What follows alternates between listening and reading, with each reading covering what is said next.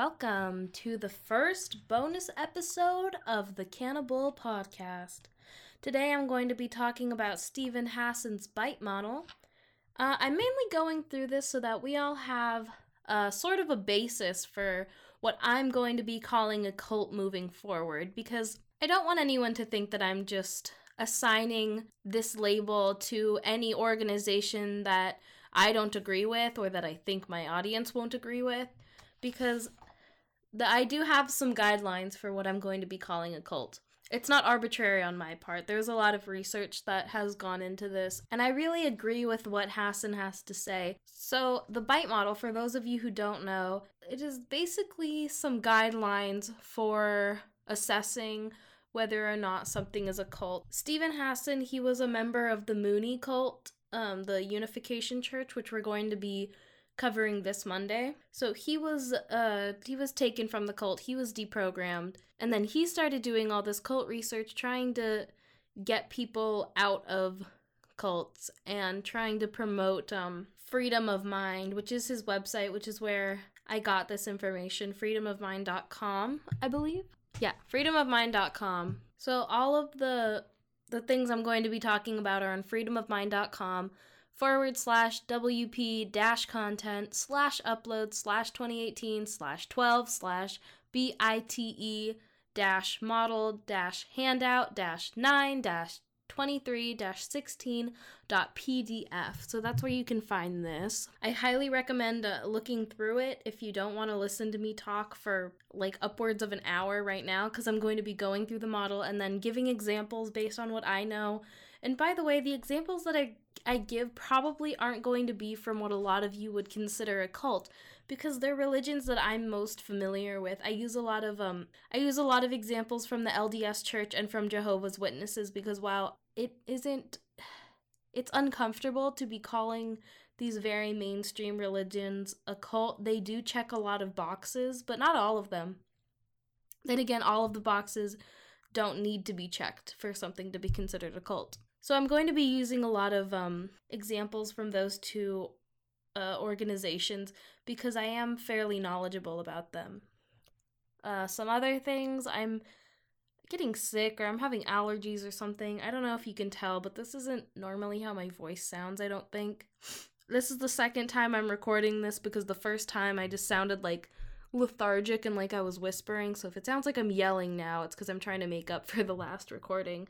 It's about 8 at night while I'm recording this.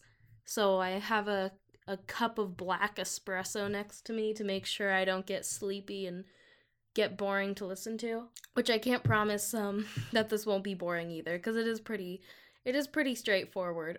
and it's just me. I don't have a guest today. And with that, uh, I'm going to go ahead and dive right in. So the BITE model, um, B-I-T-E, it stands for Behavior, Information, Thought, and Emotion Control. The, these are the ways that cults control people and keep them under their thumbs, basically. So I'm going to start out with the behavior, and I'm going to give an example, not exactly for everyone, but uh, as many as I could think of, as many as I thought were were worth going into a little bit more, which all of them are. You could go into all of them indefinitely. It's a really fascinating list. Um, you could definitely apply it to a lot of things. So here we go. Regulate an individual's physic reality. Now, if this means what I think it means, then some examples I would give are um, the certain types of Christians who believe that there are literal demons, like out and about in the world. That's certainly a reflection of how they interpret reality. Another is um, the relatively small cult Christian Science, which it tells its members that reality as they perceive it is pretty much an illusion. And so you don't need medicine, you don't need any kind of medical care, you just need to pray really hard, and if you aren't healed, then you weren't praying hard enough. Dictate where, how, and with whom the member lives, associates, and isolates. So this is like when people are excommunicated. The Jehovah's Witnesses, for example, a lot of people completely cut off family and friends when they leave the church. And although there's no rule explicitly stating that they can't have Jehovah's Witness friends, having close relationships with worldly people is highly discouraged. Another thing with Jehovah's Witnesses, there's a really negative view of divorce. The view pretty much being don't do it. It'll be looked down upon unless it's in the most extreme circumstances, which are willful non support, like having a spouse who's able to work but refuses to be anything but a burden, extreme physical abuse, which in itself seems really problematic. Just the wording there, extreme physical abuse, because I. For one, I feel like any level of physical abuse that isn't immediately terminated upon identification is grounds for a divorce. Well, no, I'm gonna go ahead and acknowledge the fact that I have no right to decide when people do or don't get divorced. I'm gonna go ahead and say you don't have to be being abused to get divorced. You could just be unhappy. You know what? I'm gonna stop talking about divorce because I've never been married and I don't know. I don't know the reasons people get divorced, but I support you as an individual. Uh, anyway, the third reason is the absolute endangerment of spiritual life. So, say you married a person and then you became a Jehovah's Witness and they didn't want to convert with you, or you were both Jehovah's Witnesses when you were married and they've lost their faith. That would be grounds for a divorce in the eyes of the church. But even if you do get divorced as a witness, you aren't permitted scripturally to remarry, since in the eyes of the church, there is no such thing as divorce. Therefore, um, they can't legally stop you from getting divorced, but the elders will still view you as married uh, in the church. I would say strongly encouraging people to stay with spouses who are potentially abusive is definitely dictating with whom a member lives. This is also obviously found on the compound type cults where the members live together because the dictation is, well, to live on the compound and live with everyone else. When, how, and with whom the member has sex. Okay, this is a big one. We were just talking about this with the Arm Armin Meiwes episode from um, earlier this week how big a factor sex is in like just human existence. Um, I believe we said something along the lines of sex, eating, and death are the ways that are the ways to control people, or they're big parts of life, or something to that effect, because those are the big things that we see in well, cannibalism, because, you know, I, I, love to talk about cannibals. And it's true, sex is a huge part of being a person. None of us can deny that. It's a big part of our society, and pretty much any society you live in. There are a lot of organizations that place stipulations on sex, sexual identity, and sexual expression. And I would say it's um, almost always used as a shame tactic to suppress their members and to keep them returning to the rules and the doctrine for the answers, which, as we'll get into in a minute, is part of self indoctrination. And that's a horrible place to get to because it's really hard to break away from a harmful organization if you are at the self indoctrination stage. A lot of groups do this. Christians, as a general category, typically preach celibacy, so there's that. There are also the sex cults, quote unquote, where young girls, for example, are told they need to share their sexuality with the leader or with God or whatever. Number four is controlling types of clothing and hairstyles. Mormons do this with their insistence that women dress modestly, and there's the whole holy garment business. Muslims do this with their various garments women are encouraged to wear. Okay, so this is a good time to say something else.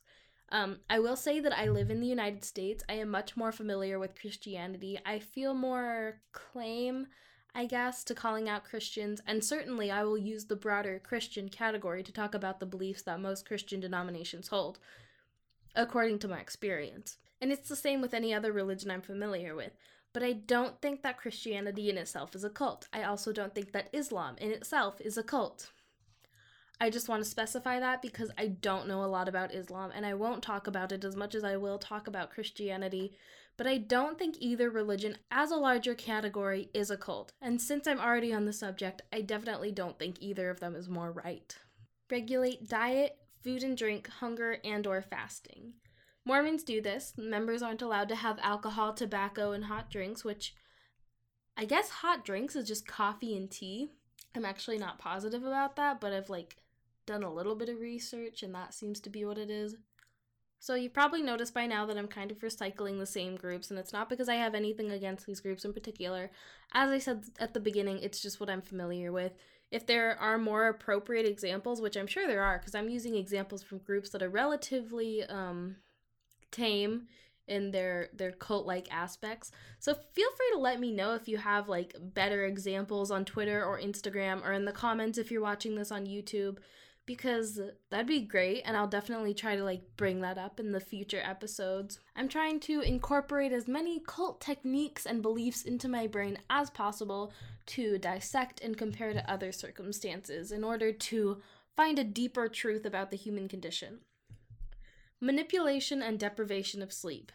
This is um a really dumb example, but the only thing I can really think of here is that there was an episode of King of the Hill where Luanne accidentally joins a cult thinking it's a sorority and they and they do a lot of the things that's um, described on this list. Maybe I'll like do a bonus episode where I give commentary about that or something. I think I might. We uh, actually find out it's a cult when another girl from the sorority is grabbed off the sidewalk and taken into a van to be deprogrammed. Again, we're going to be talking a lot about that type of deprogramming too. It has a lot of this episode has a lot of um, truths about cults, I guess you could say. This is my favorite episode as a kid because uh, my family loved that show and we used to watch it all the time. And you know, I guess we know now why it was my favorite episode financial exploitation, manipulation, or dependence. I'm going to go ahead and say Scientology is probably the biggest example of this. The biggest example that I'm aware of, definitely except for maybe pyramid schemes that could be considered cults. For Scientologists, it's like they're constantly being squeezed for money, and the price is the same for all members. There's no understanding, there's no proportional payment. It's really just all a money grab on the organization's part. Restrict leisure, entertainment, and vacation time, major time spent with group indoctrination and rituals, and or self-indoctrination including the internet. So I'm going to talk for this one about self indoctrination because it's scary. I didn't know the term self indoctrination or really what it entailed until I started pursuing uh, cults, until I started pursuing the cults and atheism side of YouTube. By the way, I highly recommend Mr. Atheist, Telltale, and Rachel Oates. They're all YouTubers that I've recently acquired a fondness for. Very recently, by the way, but I have, like, I've never cared for YouTube. I've never watched YouTube until I started watching Mr. Atheist.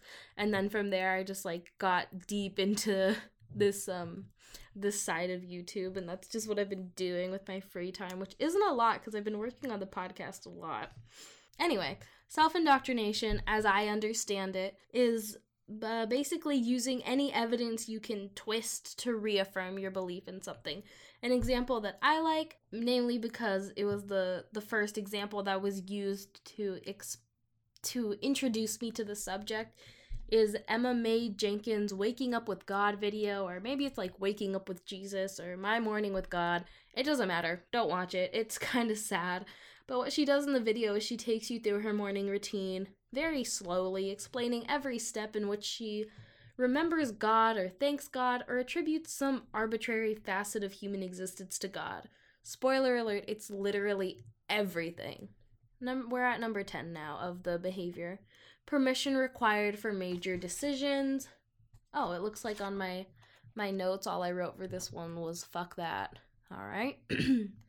Thoughts, feelings, and activities of self and others reported to superiors, so this is like confession, the Catholic Church, also Mormons. They have meetings with like their children members, I guess, and they ask them weird and personal questions. As far as I've heard, I'm not Mormon and I've never been Mormon and I don't have personal experience with the Mormon church, but I do live in an area with a lot of them and even though I don't hear a lot about their religion from the horse's mouth, so to speak. I have um, I've heard a lot about their uh, their practices and beliefs. So I could be wrong, definitely, because this is just stuff that I've heard. But the research that I do is from ex members of these groups. So if I am wrong, it's probably because something changed and not because I'm just lying. Rewards and punishments are used to modify behaviors, both positive and negative. And again, in my notes, I guess I just wrote, yeah, this is fuck this. Cool. Discourage individualism and encourage groupthink.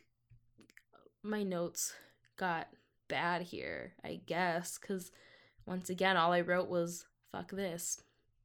Impose rigid rules and regulations, punish disobedience by beating, torture, burning, cutting, rape, or tattooing slash branding. I actually, like I said, I recorded this episode, but the audio was bad and my voice was weird, and it was really disorganized and not interesting.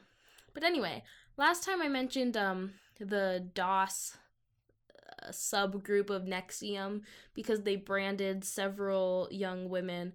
But now that I think about it, that wasn't really punishment. It was more like just imposing authority over these women. But I think they might have also hit them. I'm not sure.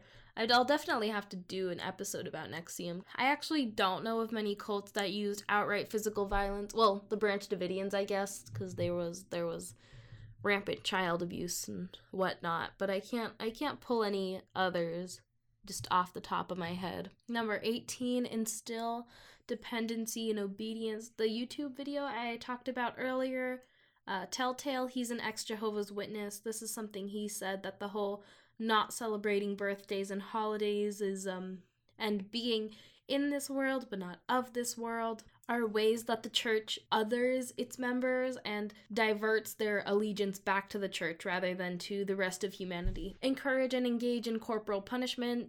Once again, fuck you. Great note taking. Pass, Nicole. So we're on to information control. And this one, it has um categories like behavior, but then it's also broken down into like ABC for some of them, not all of them. Number one, deception. The first category within deception is deliberately withholding information. Back when I was just a baby cult fanatic, which would be a few years back, what made me so angry about a lot of groups was just how ridiculous their beliefs were. But as someone who was raised Christian, I'm not any better. It's I didn't want to call Christianity a cult, but I did want to call these other groups cults. And I decided that if one could prove the cult leader or the members who started it didn't actually believe what they were saying, then everyone, including the members, should just realize it's a cult and be done with it. Now, I had some understanding that a lot of the time these cult leaders genuinely believe what they're preaching and it isn't so easy to prove they're lying because they might not be but it's just back then i just wanted so desperately to figure out what a cult really meant because like i said well i actually don't know if i said this but i haven't i didn't hear about Steven Hassan's bite model until quite recently. I didn't know that there was um there was a use of the word cult basically outside of its uh, colloquial meaning because I've never I've never heard a real definition of it before the bite model, which is why I love it so much. I I really I can't stop talking about it to anyone who will listen every time I I talk about cults in everyday life, which is actually a lot more than you would think. Um I I bring up the bite model because I just think it's so uh, it's so good to have like a guideline for what a cult is because back when I was just a baby cult fanatic, like I said, I was trying to figure out what people called cults and I thought that we we should all be able to agree on what we call a cult because cults are Jonestown, cults are the Waco siege. Cults are these things where people get stuck in these crazy mindsets and then they all kill themselves. And so that's what I thought a cult was cuz I had never heard a real definition of it. But then as as you hear the the colloquial definitions of the word cult, you you think that that includes all organizations and all groups and all religions. And to some extent it kind of does. Even the bite model, like I said, I'm talking about a lot of mainstream religions. And so I just wanted there to be a set guideline. But I realized now that it's a lot more complicated than that because there isn't always a set guideline and there isn't always an agreement on what we can call a cult and i didn't begin to accept that until i i began to accept that some of the things that i believed for a long time were not only misguided as I, I had thought in the future, but completely unreasonable. I had been trying to reconcile a lot that maybe these were just mistranslated and maybe I don't know what, but but it, it took a long time before I could accept the fact that a lot of a lot of mainstream religions have cult aspects. I don't even remember what I was talking about. That wasn't a great place to put that cuz this is actually the opposite of deliberately withholding information. This is deliberately giving someone false information, which I guess the truth is the information they're withholding. So, another example would be Scientology, how they keep secret all of their weird science fiction stuff from the rest of the world until you're at the top. And uh, of course, uh, Shelly Miscavige is, well, gone. B. Distort information to make it more acceptable. Every religion is probably guilty of this, even in the sense that they might just use more positive language to describe what they're doing and believe than an outsider might use. C. Systematically lie to the cult member. This would have been a good place to put that whole thing. But notice that this is just a subcategory within a subcategory within a subcategory of this model. So, what little baby Nicole might wouldn't have realized was that lying to someone isn't necessarily the biggest um, the biggest describing factor because a lot of these leaders don't think they're lying. They're telling the truth on their part. But yeah, I just I really wanted there to be a bigger distinction, a clearer line between a cult and religion. And I think part of the reason um why in my mind I said that it should be called a cult if you can prove that the leader is lying is because that didn't include Christianity because it's far too old. You couldn't possibly say that all of these men in the Bible were lying because you have no proof.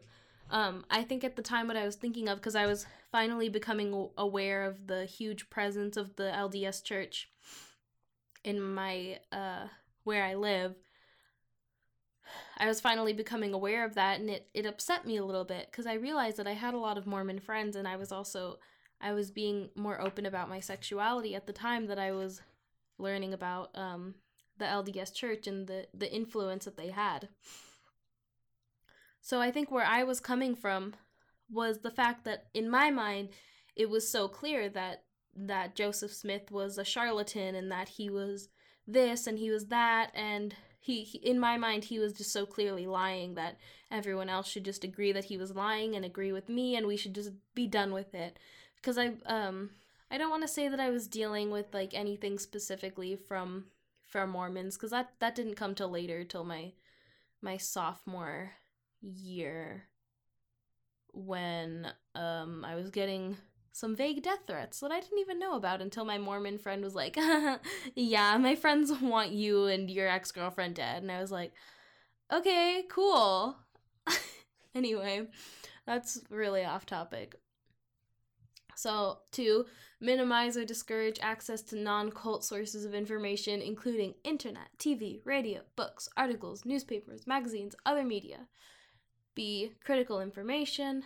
I was going to leave this blank, but I'm going to go ahead and say that sex education is critical information. Now, I get it, this probably isn't like what it means, and there are most certainly cults that restrict more more urgent and life-threatening information, but I'm just going to toss that in there because I was going to leave this one without an example.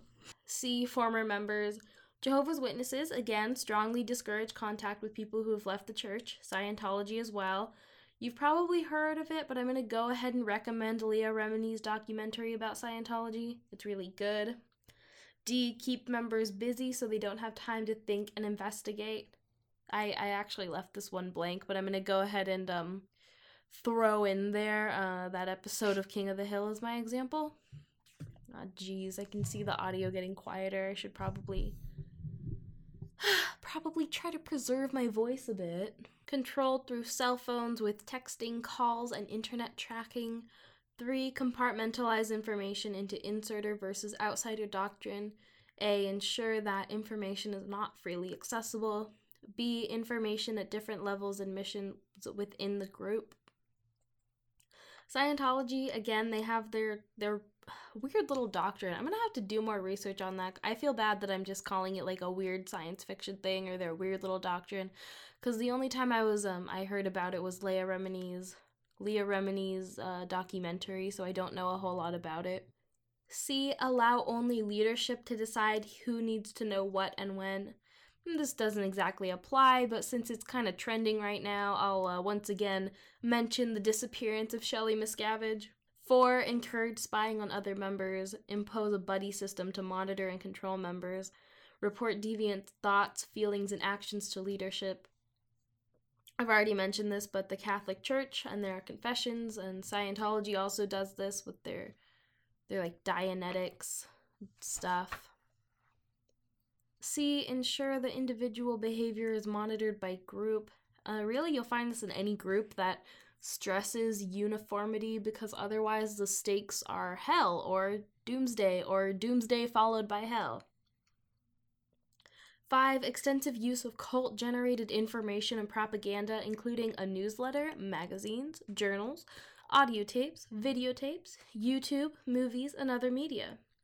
Jehovah's Witnesses do this. They have the Watchtower Society that disseminates information like magazines and the Caleb and Sophia cartoons. By the way, those fucking cartoons, if you haven't seen them, check them out. But don't go to the Jehovah's Witness website. Like, don't give them the satisfaction. Look on YouTube maybe for some reaction videos if they catch your attention. Again, I recommend Ten- Telltale and Mr. Atheist. They've both done some reaction videos. I know other people do reactions, but I've only watched those ones because after a while they just get repetitive. Everyone does the one where they talk about the gays. Telltale did a whole series about these videos. I don't know if he's still doing them, but I like that because he goes through them and like talks individually about I don't know if it's about each of the cartoons, but it's close. They're really good. And I can't believe I left this out of my notes, but Scientology as well. They have all their their books and their like tapes and all that stuff that you're supposed to buy. B. Misquoting statements or using them out of context from non cult sources. Oh, Scientologists do this so hardcore. At those um, assemblies where they get everyone together and they talk about all the great things that Scientology's done in the past year, they also um, just straight up make stuff up. Six, unethical use of confession. Information about sins used to disrupt and or dissolve identity boundaries. B, withholding forgiveness or absolution. So that's like the opposite of love bombing. That's fun. C, manipulation of memory, possible false memories. Um, I again in my notes I just wrote fuck that. That's some serious mind control. It sure is. So we're finally at thought. Number one, require members to internalize the group's doctrine as the truth, adopt the group's map of reality as thinking, instill black and white thinking, and decide between good and evil. Yes, once again, I'm going to use um, Christianity as an example. Well, most of most of Christianity, because it it varies a lot. So for a lot of Christians, there's this belief in a holy war that you might not know about if you aren't Christian, or if you belong to like a super tame sect, or basically they believe that there is a constant war going on all around them, and anything that isn't of God is of the devil and is evil. Organize people into us versus them, insider versus outsider, to change a change a person's name and identity. Um, I I don't know a whole lot about this, but Telltale did mention it because, like I said, he's an ex Jehovah's Jehovah's Witness. I really like his videos. I'm gonna go ahead and say again, highly recommend them if you like cults. But if you're here for the cannibals, then why are you even listening to this? But they like people are identified by their association to the church. I'm not just uh I'm not just ND Goblin. I'm I'm Sister Goblin, you know? I've already said my real name. I don't know why. Anyway, because I didn't want to say my last name. You don't need to know. Use loaded language and cliches which constrict knowledge, stop critical thoughts, and reduce complexities into platitudinous buzzwords. Oh my god, yes. This is so rampant in a lot of Christian uh, theology. If you ever watch like any Christian YouTube videos, you'll find them using a lot of the same words. Maybe not like, well, yeah, throughout throughout the different like channels but um also just like within their own channel they'll use a lot of the same words i real see that a lot of people have like their favorite buzzwords that they just keep recycling. Um and these words are usually like pretty vague and it's like you can't like you can't really say that they're using it wrong but they're using it in like a weird sense of the word. And it just like it makes me angry listening to them talk about this stuff. Because like are they even hearing what they're saying or are they just talking words at people hoping to convert them? Sorry, I'm a little bit biased about this one. 4. Encourage only good and proper thoughts. Five, hypnotic techniques used to alter mental states, undermine critical thinking, and even to age regress the members. Churches that make you super emotional or where they have like praise and worship before um before the sermon that gets like really spirited are a more mild example, I guess. As embarrassed of it as I am now, my mom once made me go to this this youth thing and it was like at night and i invited some of my friends because i knew it was going to suck and i didn't want to be there alone and because i didn't i don't really i at the time at least i didn't like associate with the youth of my church because they're all super into god I, so i knew it was going to suck and i didn't want to be there alone but there was this one point where they did like an altar call and i just started sobbing like in my seat i started crying I went up to the altar and I cried in this woman's arm for a good five minutes while like my closest friends just watched me crying in this woman's arm, horrified.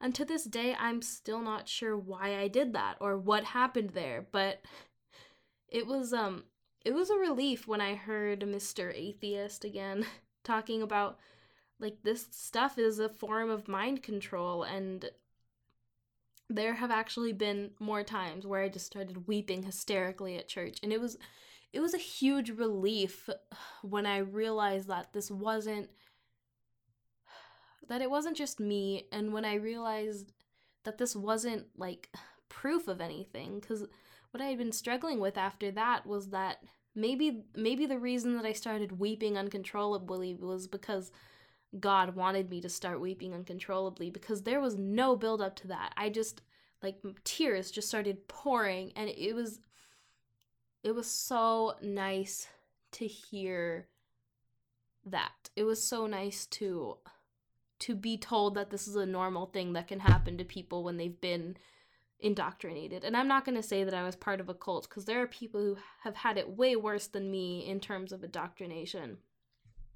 And my my church is pretty tame. I still go to church by the way. Six, memories are manipulated and false memories are created. Actually, I still go to the church that I've started um hysterically weeping at. I've gone there all my life. Uh yeah, memories are manipulated, false memories are created. There are some repeats in here, which is fine. It's just that they overlap with other things and so they say them again, which is fine. So if there are any repeats, I'm going to mention them, but I'm probably not going to give an example. Seven, teach thought stopping techniques that shut down reality testing by stopping negative thoughts and allowing only positive thoughts, including denial, rationalization, justification, wishful thinking, and chanting. Meditating and praying. Um, a lot of the more conservative Christian sects use this technique, especially to like with the youth. If you're having unholy thoughts, you, you should start praying as soon as they happen to stop uh, to stop them from happening. Stop what you're doing and pray. Especially like gay youth, if you start having unholy thoughts, stop what you're doing and pray. Speaking in speaking in tongues. They do this at my church, and I used to think it was cool because I was like, whoa, how are they doing that?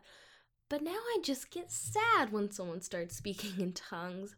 Uh, I wouldn't say they do it as a thought stopping technique, though, more like self indoctrination singing or humming, rejection of rational analysis, critical thinking, and constructive criticism. Christians do this so hard. Like, if you're just talking about everyday life things around the right type of Christian, they might cringe and be like, oh, don't say that. The words you speak come true. Or if you're having a conversation and they stumble and it's like, yeah, I've been feeling sick recently. And then they like correct them and correct themselves and add under their breath, no, I, I haven't been. I rebuke that.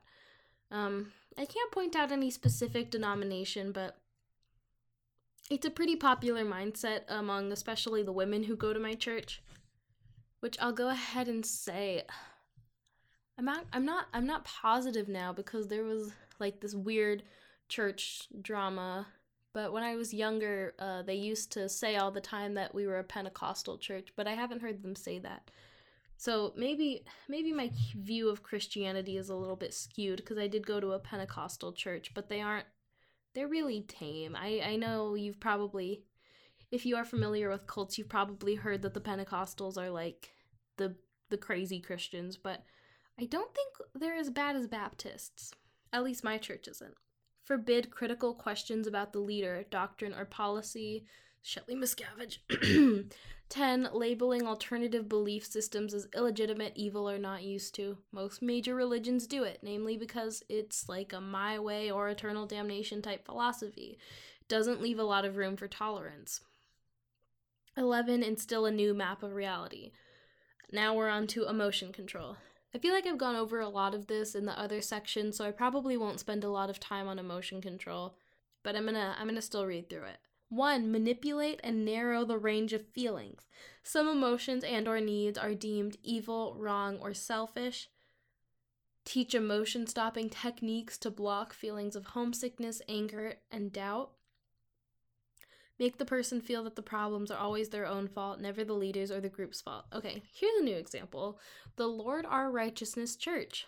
Their leader, Michael Travesser, in addition to being a disgusting and horrible uh, pedophile and all around terrible man, slept with pretty much all the women on his compound. And when he had angry husbands knocking at his door, he told them, I know you're angry at God for telling me to do this, so go pray about it. Pretty much just saying,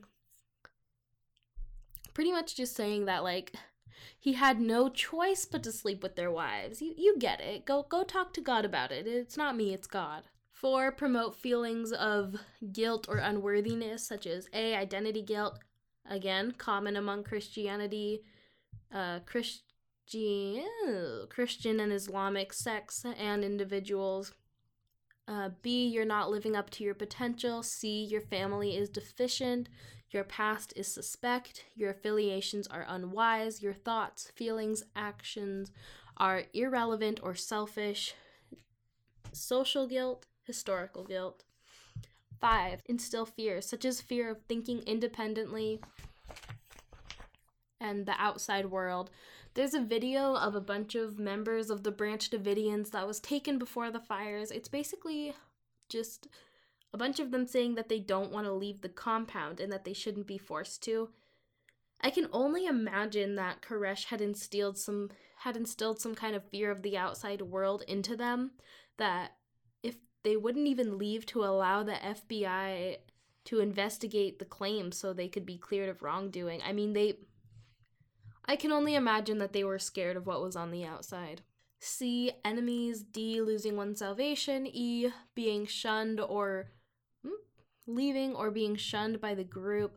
Jehovah's Witnesses are big on shunning. The Amish, too which is interesting because there's that whole story in the Bible about like the prodigal son, where the son squandered his inheritance, but then he comes back and he's welcomed with open arms. So, to me, uh, that says that shunning is a pretty anti Christian uh, thing to do. F. Others' disapproval. Six. Extremes of emotional highs and lows. Love bombing and praise one moment and then declaring, You're a horrible sinner the next. Uh, I don't have an example for this, but I do want to acknowledge that some of you might not know what love bombing is. And I'm also going to pause because I have to pee. So, this. Ooh. So, this word, love bombing, it's used mainly. It's used mainly in two ways. It's used when talking about cults, um, but much more often it's used when talking about domestic violence or domestic domestic abuse, um, manipulation. It's used a lot. Like there are a lot of articles like how to tell if you're dating a narcissist or something.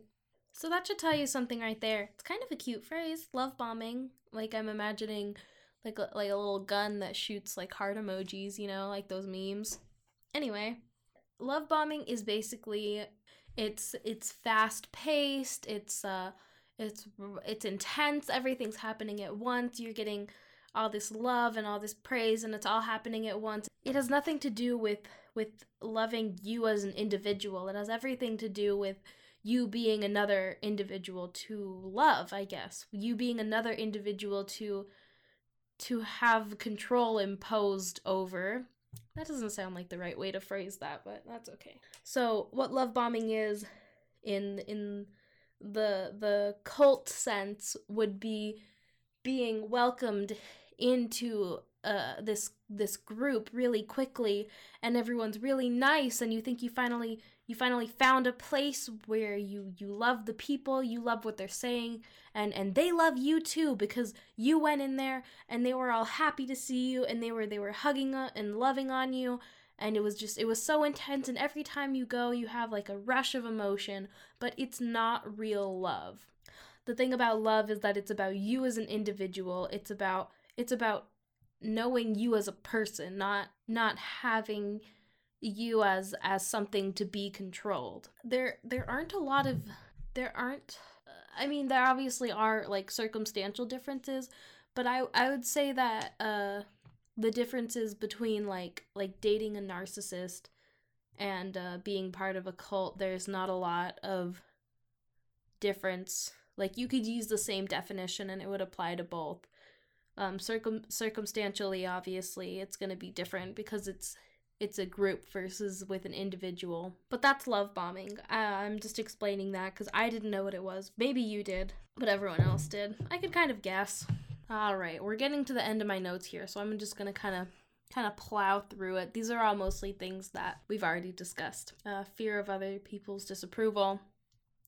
Six extremes of emotional highs and lows. Love bombing and praise one moment and then declaring you're horrible. Oh, that's where I just was.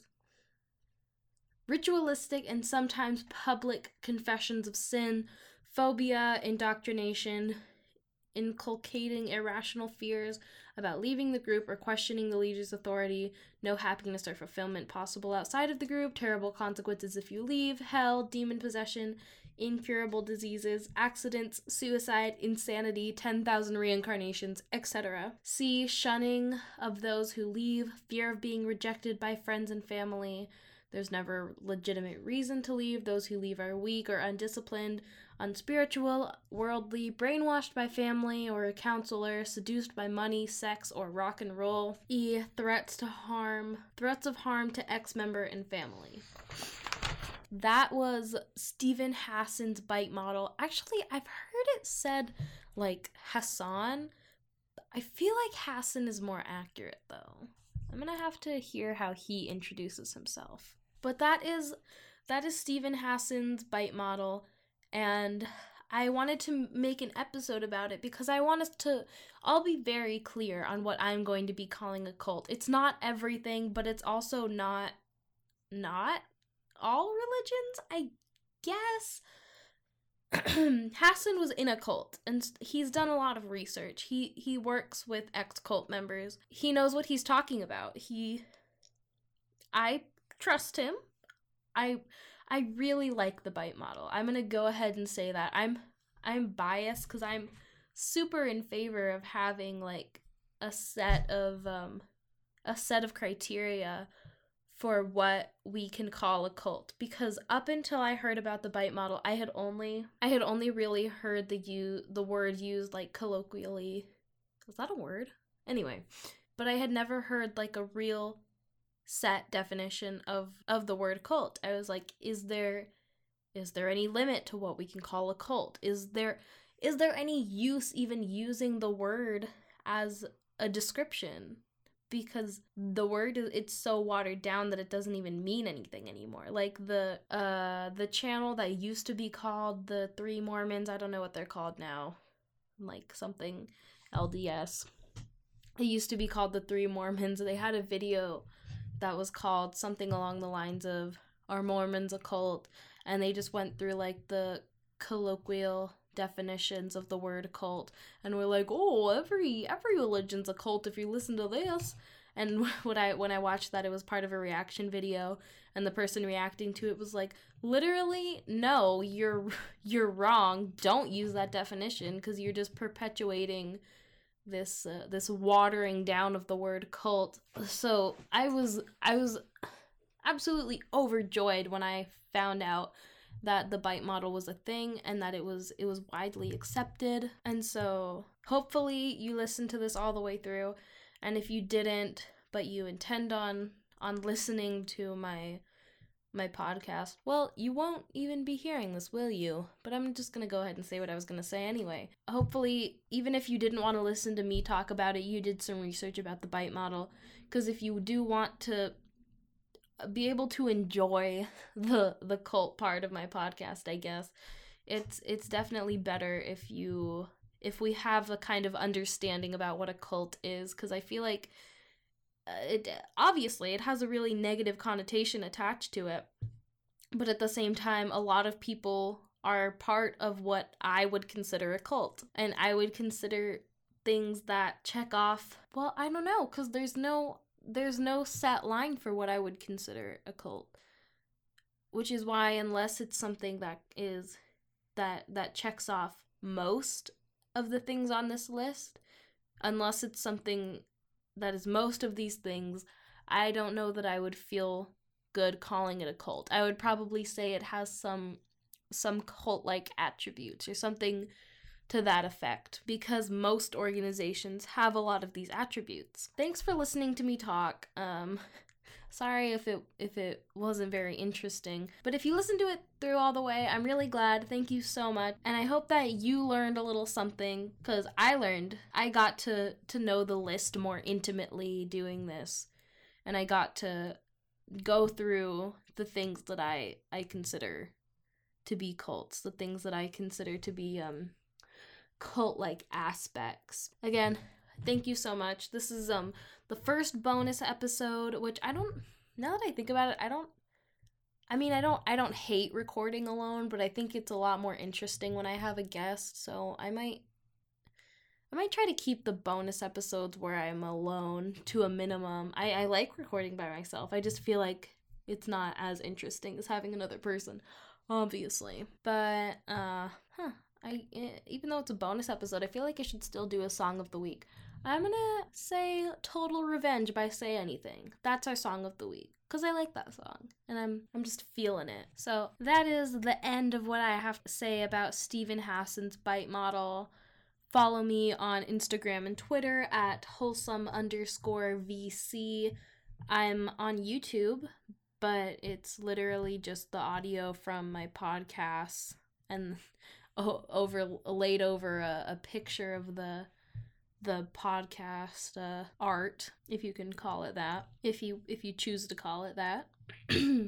Hopefully, one day I might I might put a little bit more production value into the YouTube videos. Um, but you can find that I think if you look up the Cannibal podcast, it should come up. Otherwise, look up ND Goblin. But I mean, if you're listening to it on a podcast thing, you can just keep doing that too. But follow me on social media to be the first to hear when I'm working on something new and fun. I also post some extra little bits, maybe some some teasers for the upcoming episodes things like that. I also will usually uh, tag my guest of the week in some stuff. So if you want to if you want to know more about my guests, my social media is the place to do it. Again, thanks for listening. I'm going to I'm going to go. I'm going to go. You keep doing your thing. I'm going to go. Bye.